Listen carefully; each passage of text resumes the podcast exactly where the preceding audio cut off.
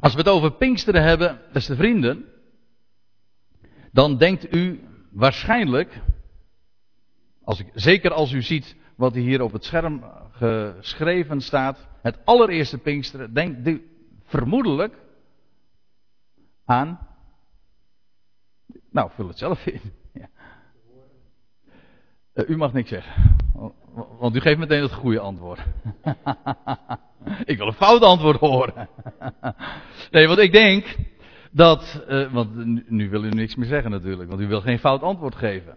Maar u denkt waarschijnlijk, dat weet ik haast wel zeker, als we het hebben over het allereerste Pinksteren, dan denk je aan Handelingen 2. Het Bijbelhoofdstuk waar geschreven staat over de. Over die bijeenkomst daar in Jeruzalem.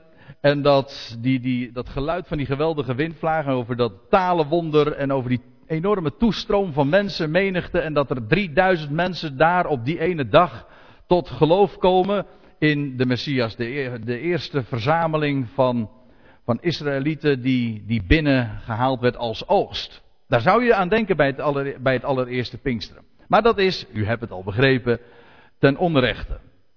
Want dat was niet het eerste Pinksteren. Want u moet weten dat Pinksteren gewoon een Bijbels, dat wil zeggen een, een Israëlitisch feest is. Een feest, een hoogtij, gevierd door Israël al veel eerder dan wat we vinden in Handelingen 2. Pinksteren vinden we al, namelijk in het Oude Testament, en wordt ons al, wordt al beschreven in de Torah, in de wetgeving van Mozes. Alleen ik moet erbij zeggen. Oh, hier is hij. Ik moet erbij zeggen dat.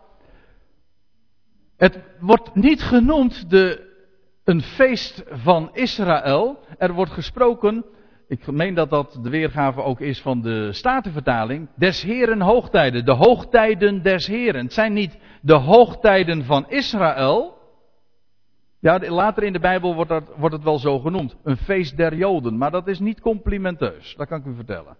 Waar, het, van origine zijn het niet de hoogtijden van Israël. Het zijn de hoogtijden van de Heere zelf. Hij heeft hoogtijden.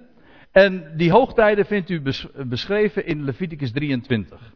Dat is een hoofdstuk dat helemaal daaraan gewijd is. Daarin wordt aan Israël gegeven of uh, aan Israël inderdaad doorgegeven via Mozes, wat Gods hoogtijden zijn en waar zij aan zouden denken. Nou, ik zal er een paar noemen. Pinkster is een van die hoogtijden, maar ik zal ze, om het eventjes op een rijtje te zetten, zal ik ze allemaal eventjes de revue laten passeren. Kijk, je hebt twee groepen hoogtijden. In de eerste maand, of in de eerste maanden moet ik eigenlijk zeggen, en een groep hoogtijden in de zevende maand. Nou, die, eerste, die hoogtijd in de eerste maand, dat is om te beginnen de 14e Aviv, of 14 Nisan, dat is dezelfde naam. En dan vond er plaats de slachting van het Pascha. Dat is een hoogtij des Heren. Waarom is het een hoogtij van de Heren? Wel omdat het vooruitziet naar wat er op diezelfde dag, juist op die datum, zou gebeuren, vele eeuwen later. Namelijk, het is de Heer Jezus die op die dag stierf op het kruis van Golgotha. En al meer dan, nou pakweg 1500 jaar daarvoor, had God al die datum gefixeerd en op die dag zou het paascha geslacht worden. Dan krijg je vervolgens op de 15e Aviv, de dag daarna, dan begon het Pesachfeest. En dat is de dag, de eerste dag dat de Heer Jezus in het graf verbleef, dat alles is volbracht. Dan kreeg je in diezelfde week, of in ieder geval van origine, daags na de Sabbat heet dat dan. Er wordt geen datum voor gegeven, maar het moest zijn de dag na de Sabbat, wordt er gezegd, de dag van de eerstelingsschoof. Dat was ook een hoogtijdag. Van, en dat was de eerstelingsschoof namelijk van de gerstenoogst. Daar in die week van Pesach dus, werd daags na de Sabbat werd de eerstelingsschoof van de gerstenoogst bewogen door de priester en werd uh, heel demonstratief daar in de tempel of in eerste instantie in de tabernakel werd bewogen voor het aangezicht des Heren, zoals dat zo plechtig genoemd wordt. En het is op die dag dat de Heer Jezus als eersteling uit de dood verrees.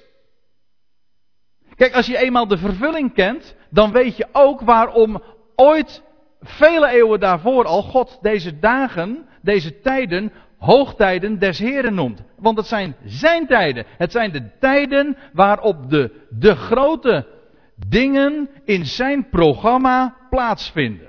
Hij had ze allemaal tevoren met precisie vastgesteld. En dan zeg ik niet alleen de data, maar ook precies wat er op die dag nog meer moest gebeuren. Maar het gaat me even om het overzicht. En dan kreeg je daags na de Sabbat dus, dat was de dag van de eerstelingsschoof. Exact dus de dag dat de Heer Jezus verrees uit het graf. Als de, eerste, de eersteling van die grote oogst die zou gaan volgen. En dan krijg je op de vijftigste dag, na die dag, na de Sabbat dus, vijftig dagen later, de, krijg je Pinksteren. Maar Pinksteren betekent niks anders dan vijftigste, is een Grieks woord, Pinksteren. Denk maar aan je pink, dat is de vijfde, vijfde vinger zal ik maar zeggen, makkelijk te onthouden. En dat was de dag van de eerstelingen, meervoud. Dat ging trouwens niet over de gerstenoogst, maar over de tarweoogst die iets later volgde. En we weten ook de vervulling daarvan.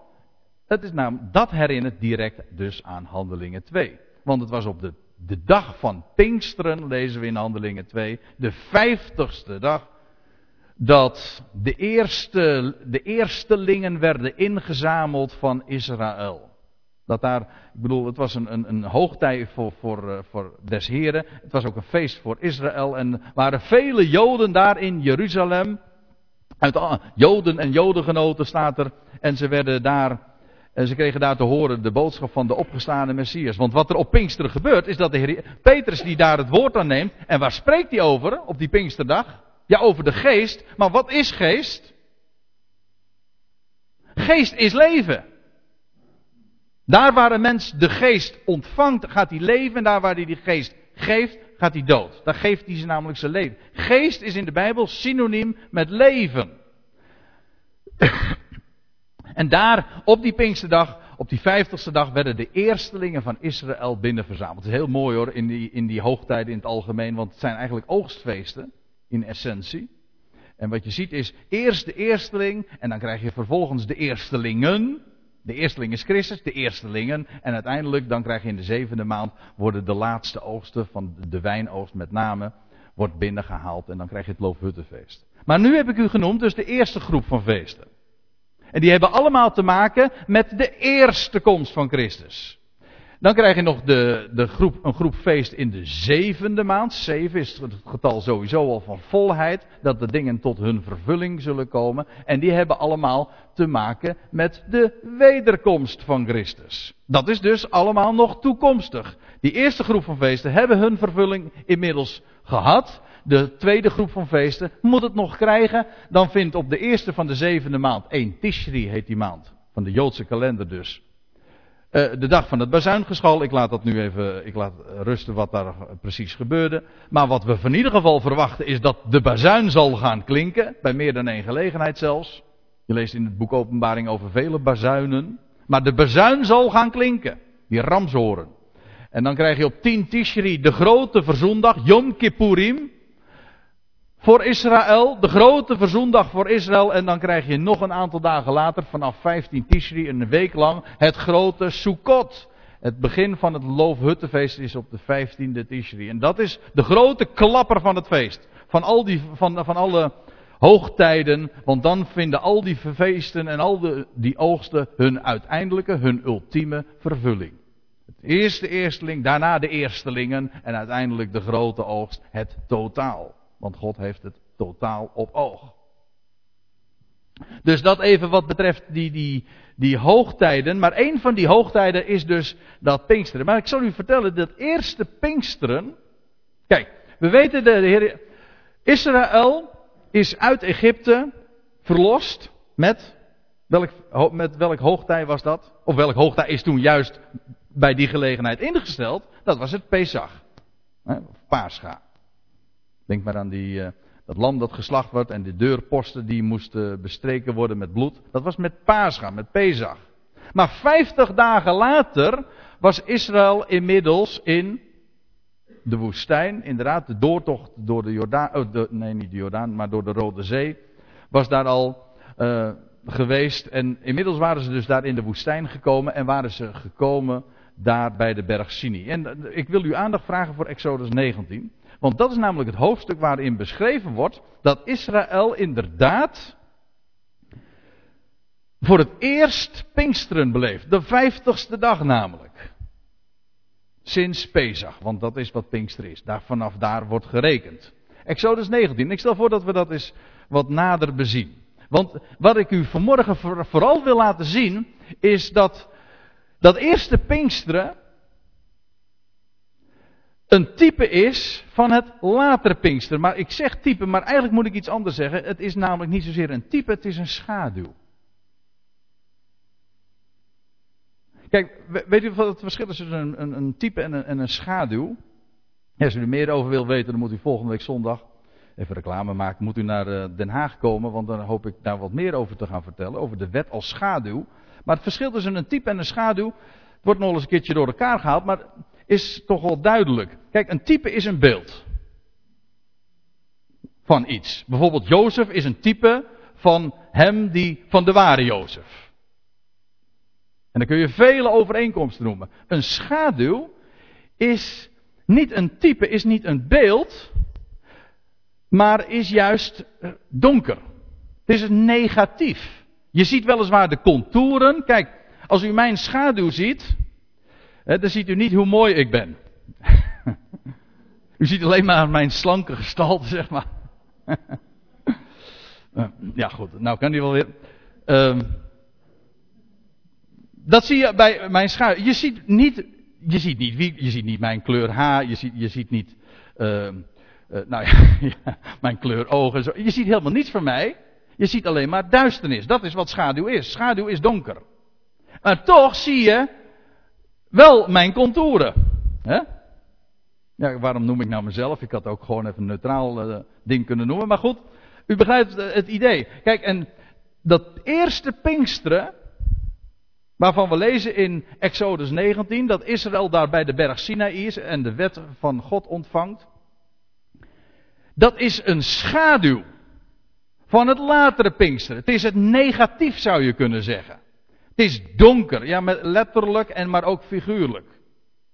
En waar de, wet, waar, waar de schrift dan vooral op wijst, is niet de overeenkomsten, dat is wat we een type noemen, maar juist op het contrast tussen het een en het ander. En dat is een schaduw. Goed. Exodus 19, vers 1. Daar staat in de derde maand, na de uittocht der Israëlieten uit het land Egypte, op dezelfde dag kwamen zij in de woestijn Sinaï. Dat wil zeggen, in de derde maand, op dezelfde dag, dat wil zeggen, op diezelfde dag dat die derde maand begon. En dan zijn we inderdaad uh, anderhalve maand verder, en dan komen we uit op bijna bijna de vijftigste dag. Als u de kanttekeningen van de Statenvertaling erop naslaat, dan staat er dit. Toen zij van Ravidim opgetrokken waren, het welk was op den eerste der, der maand, dat is een beetje Nederlands natuurlijk, dan staat er, het was de 47ste dag na Pasen of uittocht uit Egypte. Dus net een paar dagen voor Pinksteren. Maar let op, ik, we, we komen uiteindelijk toch op de vijftigste dag. Ik heb nog nooit, moet ik er eerlijkheidshalve bij zeggen, de bonnetjes hiervan gezien, dat het precies de 47ste dag is geweest.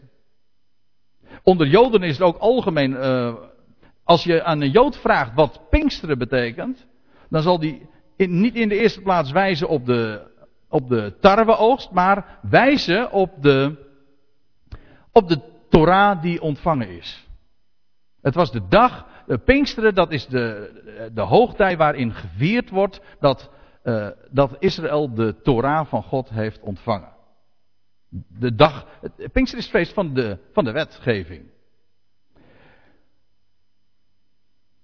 En hier lees je dus inderdaad, het was, het was in het begin van de derde maand en dat, dat, dat, dan komen we inderdaad in de periode van, van Pinksteren terecht. En in elk geval is het zo dat Israël Pinksteren gevierd heeft, de eerste keer dat de vijftigste dag plaatsvond, dat was aan de voet van de berg Sinaï. En dat is heel veelzeggend.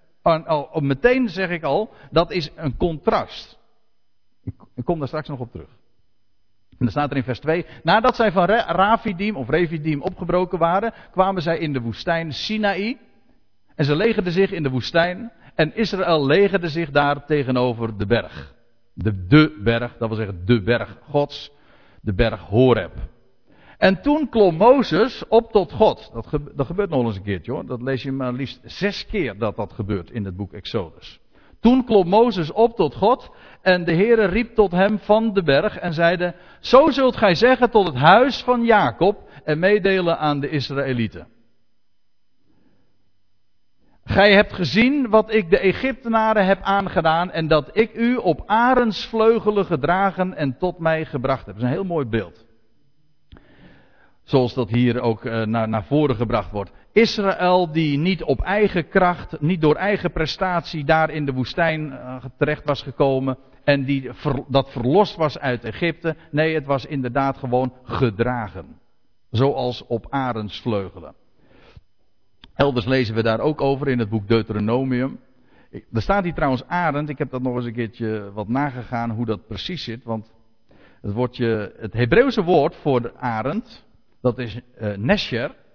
En Nesher, dat is niet alleen maar een, een arend, maar het is een, een, een, verzamelnaam van adelaren. En vermoedelijk zelfs ook waar de gieren nog uh, uh, deel van uitmaken van die groep. Het is dus eigenlijk een meer een. Of de naam arend altijd een treffende. of een precieze weergave daarvan is, dat is nog maar de vraag. Maar de details doen nu even niet de zaak. Het gaat om, om een bepaald beeld dat in Deuteronomium 32 ook uiteengezet wordt. Hè. Dat zegt dat is de Heer zelf ook weer aan het woord. Als een arend die zijn broedsel opwekt. Dat wil zeggen dat uh, die, die, jonkjes die in het nest uh, daar uitgekomen zijn en inmiddels klaar zijn om, om uit het nest uh, ja, geworpen te worden, want daar komt het op neer. als een arend die zijn broedsel opwekt over zijn, en over zijn jongen zweeft, zijn wieken uit spreidt en er een, en er een opneemt en draagt op zijn vlerken, zo heeft hem, dat wil zeggen Israël, de Heere alleen geleid. Exact hetzelfde beeld als in, in Exodus 19, waarbij de Heer zelf zegt van, ja, zoals een arend dat doet met zijn jongen, die hij, hij, hij waakt over zijn jongen en als het niet, als het niet meer kunnen vliegen, dan, dan, ga, dan ja, ik, ik, ik heb daar wel eens een keer. Uh, ik heb dat nooit op, op, uh, op, op de tv of zo of een video daarvan gezien. Maar ik heb er wel verhalen over gehoord hoe dat dan zo gaat. Als dan zo'n jonkje het, het dreigt te bezwijken. En dan, dan gaat zo'n zo'n arend pijlsnel naar beneden. En die draagt dan vervolgens. Die gaat er onder de, die jongen vliegen. En die draagt die jongen gewoon weer naar het nest. Als het dreigt te bezwijken. Nou, dat is het uh, idee wat hier ook beschreven wordt. En Israël is inderdaad daar in Sinaï terechtgekomen. Israël is helemaal op Gods kracht daar terechtgekomen. Sowieso de verlossing was Gods werk. En vervolgens komen ze daarbij. Dat is heel eigenaardig, hè? Maar Israël heeft een heleboel geklaagd, hè? U weet dat, hè? Vanaf, de, vanaf dat ze de, de wet. Eh, of nee, vanaf dat ze. Is, Egypte verlieten, hebben ze inderdaad heel veel geklaagd. Maar weet u, totdat ze bij de Sinaï komen, is er niemand omgekomen. Niet ene keer hebben zij daar de straf van God ge, uh, gedragen, of is, zijn er mensen uh, omgekomen door, door de toren van des Heren, waarvan we later wel lezen na de wetgeving. De velen komen er zelfs om in de woestijn. Sterker nog, ze zijn allen omgekomen op twee na. In de woestijn. Maar voordat de wet gegeven werd aan Israël, is er niemand omgekomen. Niemand is gedood. En dat is op zich al dat is heel veelzeggend, hè? Voordat Israël onder de wet leefde en alleen maar de belofte van God kende, heeft ze inderdaad wel geklaagd, maar nooit is de, heeft, is de toren van God ontbrand en nooit lees je van dat de Heer uh, mensen heeft uh, laten sterven of gedood heeft. Nooit. Ze leefden onder de genade van God. Dat begon al toen ze net Egypte verlieten. En toen kwamen ze bij de Rode Zee. En dan meteen is daar die jammerklacht van waarom hebt u ons geleid uit Egypte. De jammerklacht naar, naar richting Mozes. Want ja, ze, ze, waren klem, ze stonden daar nu voor die zee en, en, en de legers van Farao die kwamen op hen af en dan meteen van waarom? En wat, God, wat doet God? Hij opent de weg in de zee en ze kunnen zo doorgaan. Dat is wat God doet. Een, dat is zo'n gigantisch wonder wat daar toen plaatsvond. En vervolgens lees je dat Israël daar dorst krijgt. Dan komen ze bij Mara. Weer is het klagen. En God maakt bitter, het bittere water maakt die levend. En vervolgens lees je dat ze honger krijgen. En wat doet God? Hij geeft ze manna, brood uit de hemel. Hij, geen oordeel, geen dood vindt er plaats. Ze leefden daadwerkelijk onder de genade. En God heeft hen gewoon gedragen. Ze hebben het was geen prestatie van mensen, maar God heeft hen inderdaad in genade zo gedragen zoals een adelaar, zoals een arend zijn, zijn jongen draagt daar waar het eh, naar, naartoe gebracht moet worden. Goed, ik lees even verder. Nu dan, indien gij aandachtig naar mij luistert en mijn verbond bewaart. Mijn verbond bewaart. Waar zou het hier over gaan? Ik dacht in eerste instantie dat het hier gaat over dat verbond dat God zou gaan sluiten met Israël. Het, het oude, wat wij noemen het oude verbond daar bij de berg Sinai. Maar dat, was nog, dat verbond was er nog helemaal niet. Ik denk dat het hier gaat, dat kan ook niet missen, over het verbond dat al bestond in die dagen. Het verbond namelijk dat God gesloten had met Abraham. Ik, in Exodus 6, daar wordt al tegen Mozes gezegd het volgende. Als hij daarbij de, ook bij de berg Gods is trouwens. Dan zegt hij, ik ben aan Abraham, Isaac en Jacob verschenen. En ook heb ik mijn verbond met hen opgericht. Genadeverbond, hè. U weet het. Het verbond dat God met Abraham sloot, dat was een genadeverbond. Dat wil zeggen, het was puur belofte. God gaf geen wet. God gaf, beloofde alleen maar. Ook heb ik mijn verbond met hen opgericht dat ik hun, gegeven, dat ik hun geven zou het land Canaan, het land van hun vreemdelingenschappen, waarin zij vreemdelingen geweest zijn. God had het land beloofd. En God had trouwens nog veel meer beloofd. Maar dat is zijn verbond met Abraham en Isaac en Jacob. Israël leefde niet onder de wet. Als u daar meer over wil weten, dan moet u de gelaten brief maar eens lezen. De wet kwam pas 430 jaar later.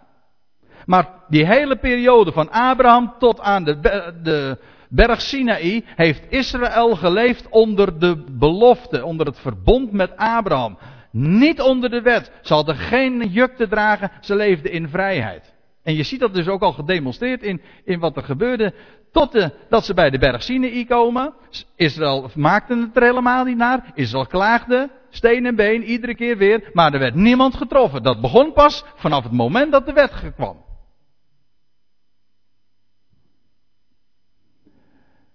Goed. Dan zult gij uit alle volkeren, want ik lees gewoon verder daar in Exodus 19. Dan, wanneer, wat, wat bedoelen we met dan? Wel, daar stond, indien gij aandachtig naar mij luistert en mijn verbond, dat wil zeggen mijn verbond met Abraham, mijn belofte, mijn onvoorwaardelijke belofte, bewaart. Dat wil zeggen, jullie je gaan realiseren dat het niet aankomt op je eigen werken, maar op mijn belofte, wel dan ik lees nu. Dan zult gij uit alle volkeren mij ten eigendom zijn. Dat is een belofte. Ook dit is weer een belofte. Zo zal het gaan. Op het moment dat jullie zullen gaan beseffen wat mijn verbond met Abraham inhoudt, dan zult gij uit alle volkeren mij ten eigendom zijn, want de ganse aarde behoort mij. Dat wil zeggen, alle volkeren zijn van hem. Maar er is één volk dat speciaal daar uitverkoren is. Niet omdat God uiteindelijk alleen maar dat volk op het oog heeft. Nee, in tegendeel, God wil juist door middel van dat volk heel de aarde, want de hele aarde behoort hem, gaan zegenen. Uitverkiezing is altijd ten dienste van. En dan staat er, en gij zult, dat is geen wet hoor, dat is een belofte. En gij zult mij een koninkrijk van priesters zijn en een heilig volk. Ook dit is een belofte. Dat zal, Israël zal deze plaats ook daadwerkelijk gaan innemen. Dat wil zeggen, zij zal een koninkrijk zijn, worden van, van priesters, een heilig volk. Dat is tot op de dag van vandaag niet vervuld, maar het komt. En dan staat er nog achter, dit zijn de woorden die gij tot de Israëlieten spreken zult. Later is het Petrus, die een, de apostel van de besnijder is, die een brief schrijft aan de vreemdelingen in de verstrooiing, dat wil zeggen aan Israëlieten in de diaspora. En wat zegt hij dan? Gij echter zijt een uitverkoren geslacht. Ja, dat, is, dat zijn die Israëlieten. Dat wordt niet tegen de kerk gezegd, daar geloof ik niks van. Dit wordt gezegd tegen het volk van Israël. Wij zijn sowieso geen uitverkoren geslacht. Kijk, een geslacht, dat is een, een familie. Wij zijn geen familie. Nou ja, of je moet zeggen, we zijn, de, we zijn allemaal familie omdat we allemaal uit Adam voortkomen. Dan neem je het weer heel breed.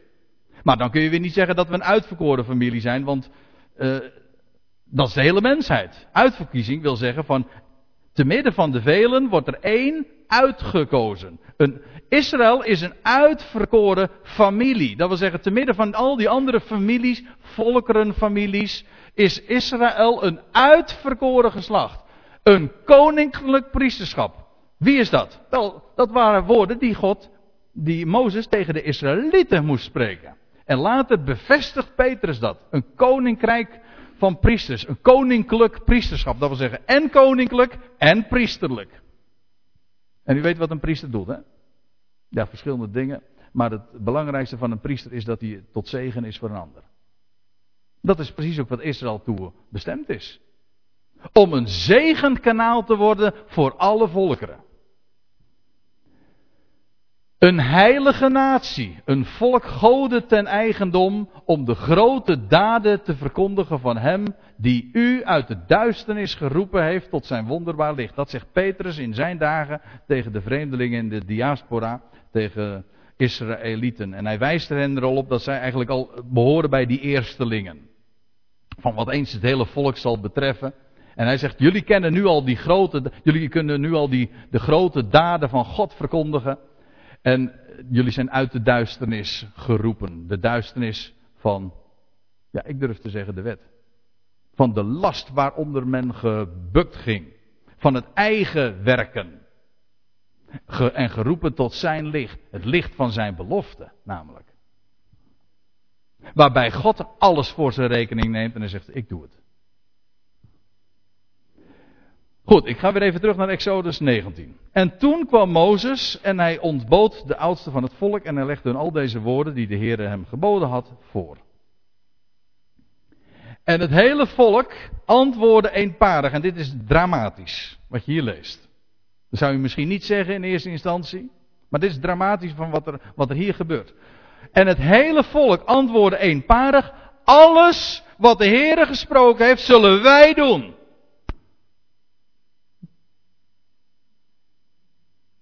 Dit is, hier doet Israël een gelofte. Dat wil zeggen, Israël belooft hier iets te gaan doen.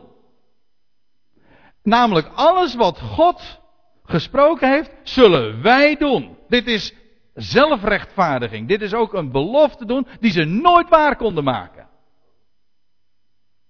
Maar ze beloven het. Ze beloven. Je leest wel vaker in de Bijbel van mensen die een gelofte doen, maar hier doet het hele volk een gelofte naar God toe. Tot dusver was het geweest, was het zo geweest dat God alleen maar beloofd had. God had gezegd van jullie zijn mijn volk. Ik zorg jullie, voor jullie en ik heb jullie gedragen als op arendsvleugelen. En als jullie het niet konden, dan droeg ik jullie.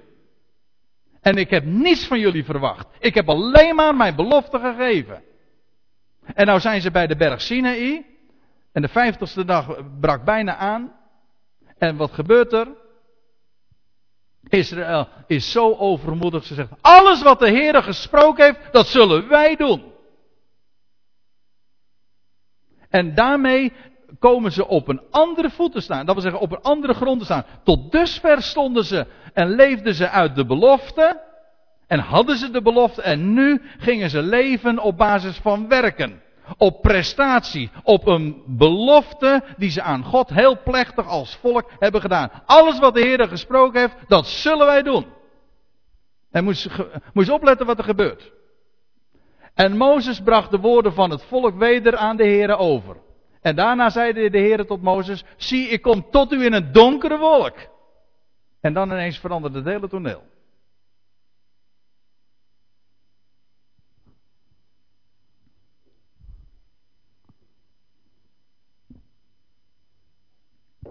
We lezen daar later ook over in de Hebreeënbrief. Want dit verzin ik niet hoor, dat, over dat, dat contrast tussen de berg Sinaï en wat er later zou gaan gebeuren. Maar ik zal u Nee, voordat ik daar nog wat over zeg, wil ik nog uh, wat anders lezen. En nog even uh, doorbladeren daar in Exodus 19. Daar wordt er nog iets anders gezegd. Ik kom tot u in een donkere wolk, had de Heer gezegd. En dan in vers 12 lees je. Wacht u ervoor de berg te bestijgen of maar de voet ervan aan te raken. Ieder die de berg aanraakt zal zeker ter dood gebracht worden. De eerste keer dat er sprake is van inderdaad mensen die ter dood gebracht worden. Vanaf het moment dat Israël gezegd heeft, alles wat de Heer gesproken heeft, dat zullen wij doen, dan lees je dit. En dan vers 13, het zij dier, het zij mens, hij zal niet blijven leven. Later, nee, ja, later in vers 18 nog een keer, en de berg Sinai stond geheel in rook, omdat de Heer daarop neerdaalde in vuur. Dat is dan nog weer drie dagen later, kom daar straks nog even op terug. De rook daarvan steeg op als de rook van een oven en de hele berg beefde zeer. U moet zich een klein beetje proberen voor te stellen wat dat daar geweest is, daar bij de berg Sinai. Daar het hele volk is daar gelegerd. En wat daar plaatsvond, die hele berg werd omheind. Er zijn palen neergezet. Men mocht absoluut niet bij die berg naderen. Het zou inderdaad de kop kosten. Mens en dier.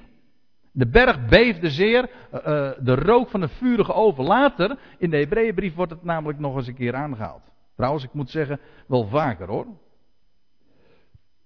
In het Nieuwe Testament wordt, wordt dit toneel, en dit, dit, wat hier beschreven wordt, wordt in contrast gebracht met de genade. En dat is in Hebreeën 12 ook het geval. Want gij, gij wordt er tegen Hebreeën ook gezegd, dat wil zeggen het volk van de Hebreeën, tegen Israël in het bijzonder. Want gij zijt niet genaderd tot een tastbaar en brandend vuur, tot donkerheid, duisternis en stormwind. Waar herinnert dit aan? Nou, u leest het uh, trouwens in de hele context al. Maar dit herinnert aan Exodus 19. Aan dat eerste Pinksteren dat Israël beleefde bij de berg Sinai en daar aan de voet van die berg. Daar was inderdaad sprake van, van brandend vuur, van donkerheid, van duisternis en van stormwind. Letterlijk staat er trouwens een tornado. Een vernietigende stormwind. Want dat is wat een tornado is. Maar staat er dan, gij zijt genade tot de berg Sion. Niet tot de berg Sinai, maar tot de berg Sion. Tot de stad van de levende God, het hemelse Jeruzalem. En, eh, en en dan zou je dat ook in, in zijn verband nog eens goed moeten lezen. Want dan zie je dat Sinaï staat voor de wet, voor werken. Voor dat wat de mens doet. En Sion staat voor de belofte. Hier trouwens gaat het niet eens over het Sion hier op aarde, waar God ook nog geweldige belofte heeft. Maar hier gaat het over de berg Sion, de stad van de levende God, het hemelse Jeruzalem. Nou, dan wil ik ze nu eens uh, nog wat, wat, wat nader in, in een relatie met elkaar brengen. Want je leest dus het eerste Pinksteren in Exodus 19. Het Pinksteren later in Handelingen 2. Want de vergelijkingen dringen zich als vanzelf aan je op. De ene heb ik zwart, een schaduw. En het andere heb ik wit gemaakt. Dat is niet voor niks natuurlijk. Het ene vond plaats bij de berg Sinaï, het andere bij de berg Sion. Sion is de berg waar de belofte van God gegeven worden. Sinaï daarentegen is de berg waar God de mens, waar de, eh, het volk Israël in het bijzonder zijn wetten oplegde.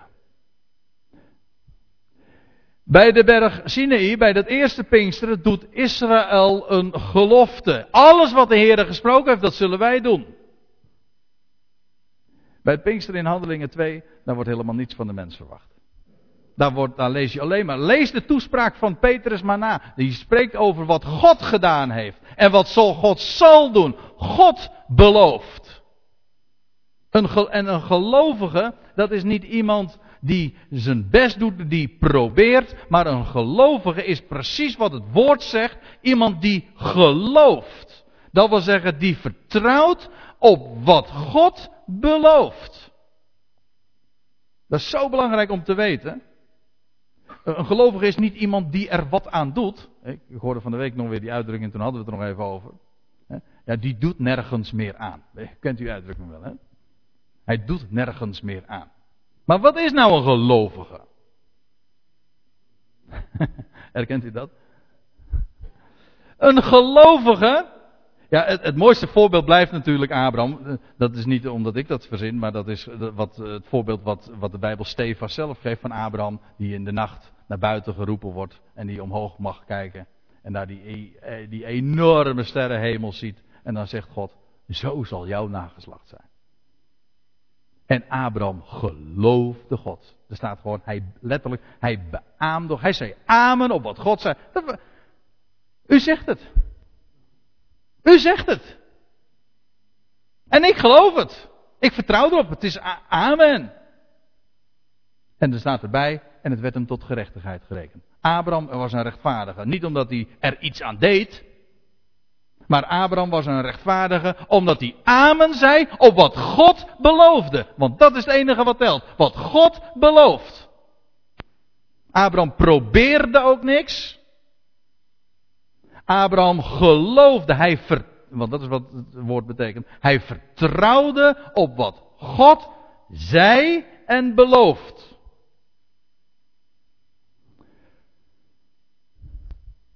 Nou, bij het eerste Pinksteren mocht men absoluut niet naderen tot God.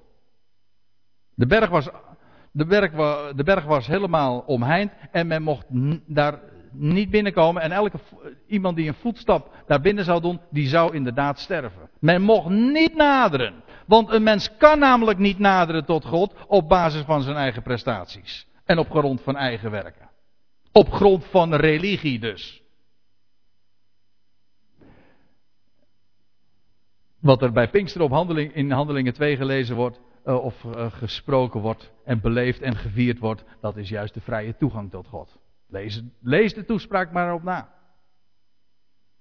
Daar wordt, daar, ik bedoel, wat er ge, gebeurt daar op die, die Pinksterdag, dat is ja, Petrus die daar dan het woord voert en die gaat uitleg geven van, wat, van, dat, van dat, ja, die wonderlijke fenomenen die daar op die dag zichtbaar worden. En dan gaat hij spreken over wat God gedaan heeft door de Heer, door de Heer Jezus Christus op te wekken uit de dood. Dat is opvallend hè. Als, als je leest wat er gebeurde met die, op die Pinksterdag en waarover gesproken wordt, dat is, er wordt gesproken over Pasen. Mensen begrijpen dat heel vaak niet. Ja, wat is, en er wordt ook heel vaak wazig gedaan over, over Pinksteren. Dat, ja, dat, het, is, heel zweverig, hè. Tenminste, die reputatie heeft het. Uh, Pinkster. Maar weet u, wat, weet u wat, wat het is? Kijk, van ons lezen we in Efeze 1. Hè? Van ons die geloven. Geloven. Dan wordt er gezegd dat we verzegeld zijn met de geest van zijn belofte. Maar wat is zijn geest nou? Wij hebben zijn geest ontvangen. Maar wat betekent dat nou? We hebben zijn geest ontvangen.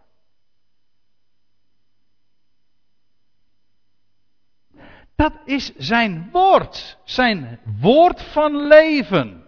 Dat is geest. Nou ga ik, u nog, dan ga ik nog eens wat vertellen. Wanneer ontvingen de discipelen de Heilige Geest? Met Pinksteren zegt u. Dan zeg ik nee, dat is niet waar. De dag dat de Heer Jezus opstond, ontvingen zij de Geest. En je leest dat ook. Je leest dat in Johannes, dat, eh, dat als de discipelen dan vergaderd zijn, bij elkaar gekomen zijn, op die dag na de Sabbat, weet u wel, dat de dag dat de Heer Jezus opgestaan is, dan staat hij in hun midden en dan, en dan lees je, hij, hij zegt, hij blies op hen. Dus wind, hè.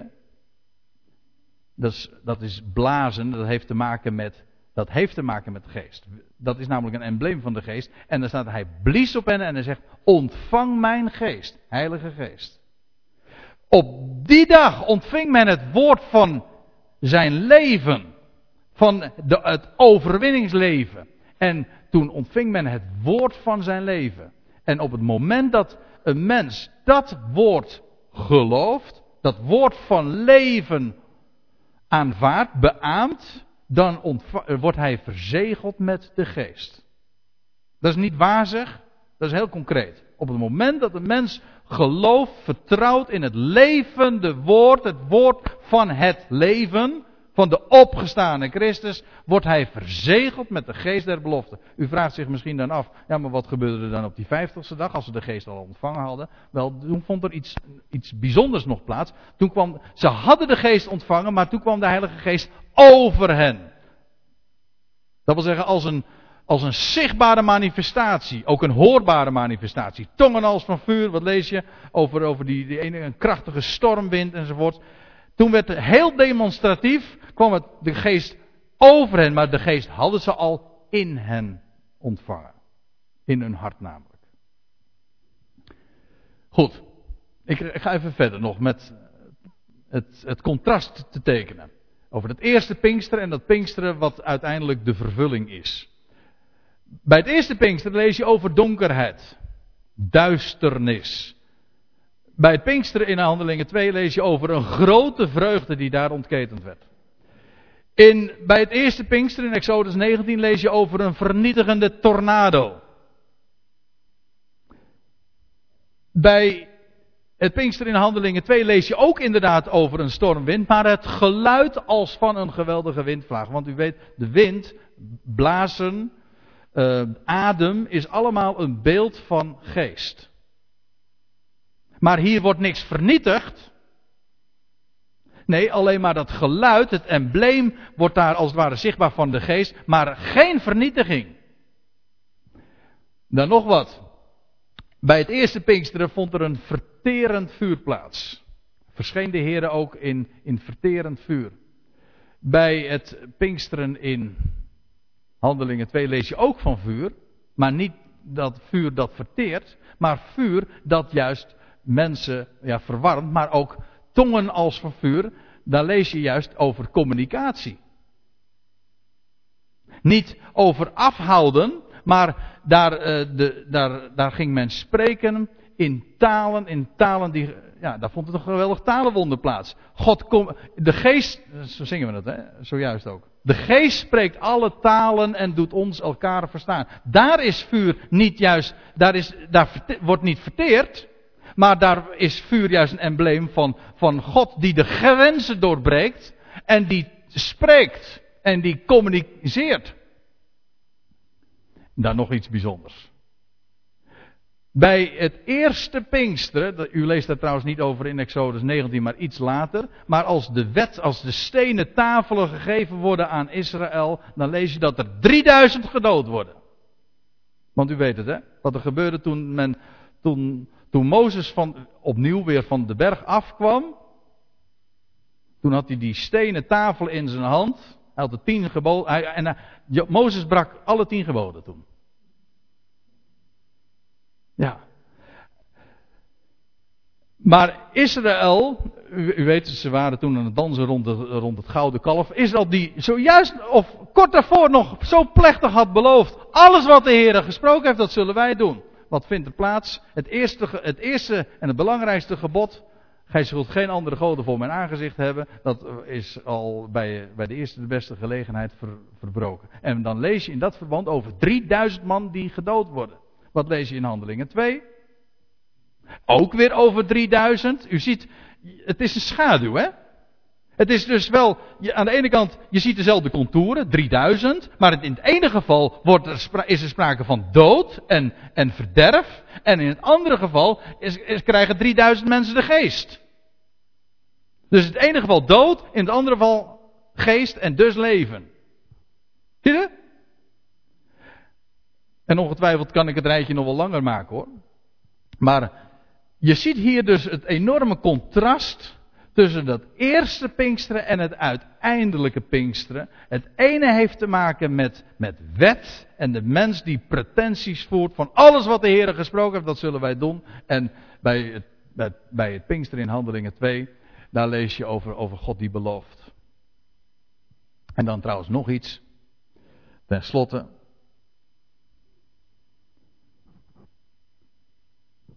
het is een beetje dorstig weer. Ja, het is een beetje hatelijk misschien om uh, hier eh, water te gaan drinken zo. Ik voor u allen. maar daar, uh, daar lees je in, in Exodus nog, nog iets. Want nou zou je natuurlijk de vraag kunnen stellen van, ja, God belooft, hij gaat Israël maken tot een, tot een koninkrijk van priesters. Nou, en al eerder in deze samenkomst, we bij begin hadden, hebben we er al eventjes uh, gememoreerd dat Israël 60 jaar, uh, momenteel haar 60 jaar bestaan viert. Nou ja, viert tussen aanhalingstekens, want het, is, het heeft wel een zwarte, zwarte rand. Zoveel felicitaties uh, kun je dat zo'n zo natie niet geven onder de huidige omstandigheden en alles wat er gebeurd is. Maar goed, God heeft zijn belofte gegeven aan dat volk. En, dat, en het zal ook vervuld gaan worden. En wat je leest in Handelingen 2, daar worden de eerstelingen van Israël binnen verzameld. Daar, op, daar in Zion. Hm? Maar wanneer gaat dat nou zo'n vervulling krijgen? En dat staat, dat staat ook al in Exodus 19. En u zegt, ja, maar dat heb ik al vaker van jou gehoord. Of dat is al vaker in deze bijeenkomsten naar voren gebracht. Dan zeg ik dat klopt. Maar eh, in de hele Bijbel zie je dat telkens weer terugkeren. Altijd weer. Want wat lees je in Exodus 10? Of Exodus 19. En de Heere zei tot Mozes: Ga tot het volk, heilig hen heden en morgen. En laten zij hun klederen wassen. En dan staat er nog iets. En tegen de derde dag zullen zij gereed zijn, want op de derde dag zal de Heere neerdalen voor de ogen van het gehele volk op de berg Sinai.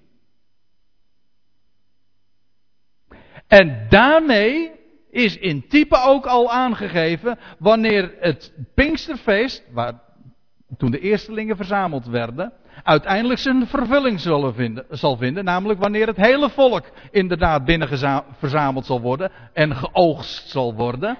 En dat het volk inderdaad een koninkrijk gaat worden van priesters en een zegenkanaal gaat worden voor de hele volkerenwereld. Wanneer zal dat gebeuren? Wel, dat zal gebeuren wanneer de Heer zal neerdalen. En wanneer zal dat zijn? En je vindt dat patroon overal in de Bijbel. Het zal zijn op de derde dag. Na twee dagen. En dat verklaart ook waarom wij vandaag in zo'n bijzondere tijd leven. En waarom, en daar hadden we het ook al eerder over, waar alle stukken op het schaakbord worden geplaatst. Alles wordt klaargemaakt. De eindtijd zal gaan aanbreken. Binnen niet al te lange tijd. Want twee dagen van duizend jaar, want zo rekent God. Dat mag u niet ontgaan, geliefde, zegt Petrus. Twee dagen van duizend jaar zijn bijna voorbij en de derde dag gaat aanbreken. En dat is de dag, het millennium, dat zal aanbreken, dat de Heer zal neerdalen voor de ogen van het ganse volk. En dat is hier in Exodus 19 een schaduw, dat is waar. Maar het laat ook de contouren zien van hoe het zal gaan. Hier in Exodus 19 is het een schaduw, dat is waar. Maar het laat zien, het, het principe van de derde dag zal de Heer inderdaad zijn volk, uh, zal hij zichtbaar neerdalen. En voor, ja, voor de ogen van het ganse volk. De derde dag gaat aanbreken. De twee dagen van, van duizend jaar zijn lopend ten einde. En dat maakt dat we vandaag in een hele bijzondere tijd leven. En dat we des te meer reden hebben om inderdaad uit te zien naar wat God allemaal gaat realiseren. En ja, als wij vandaag dan Pinkster vieren, het is prachtig weer natuurlijk. En er is, uh, als je straks naar buiten loopt, dan, dan straalt de zon. En er valt zoveel te genieten. Maar ik vind het zo bijzonder om eraan te denken dat, we, dat wij vandaag dat woord van leven in ons hart mogen omdragen. En dat we daar dat we van dat woord mogen drinken en dat woord, zoals dat ook staat in, in Johannes-evangelie, dat dat woord in ons woont tot een fontein. En stromen van levend water zullen uit je binnenste vloeien. Niet om wat je presteert, niet omdat je je best doet, niet omdat je probeert, maar omdat God belooft.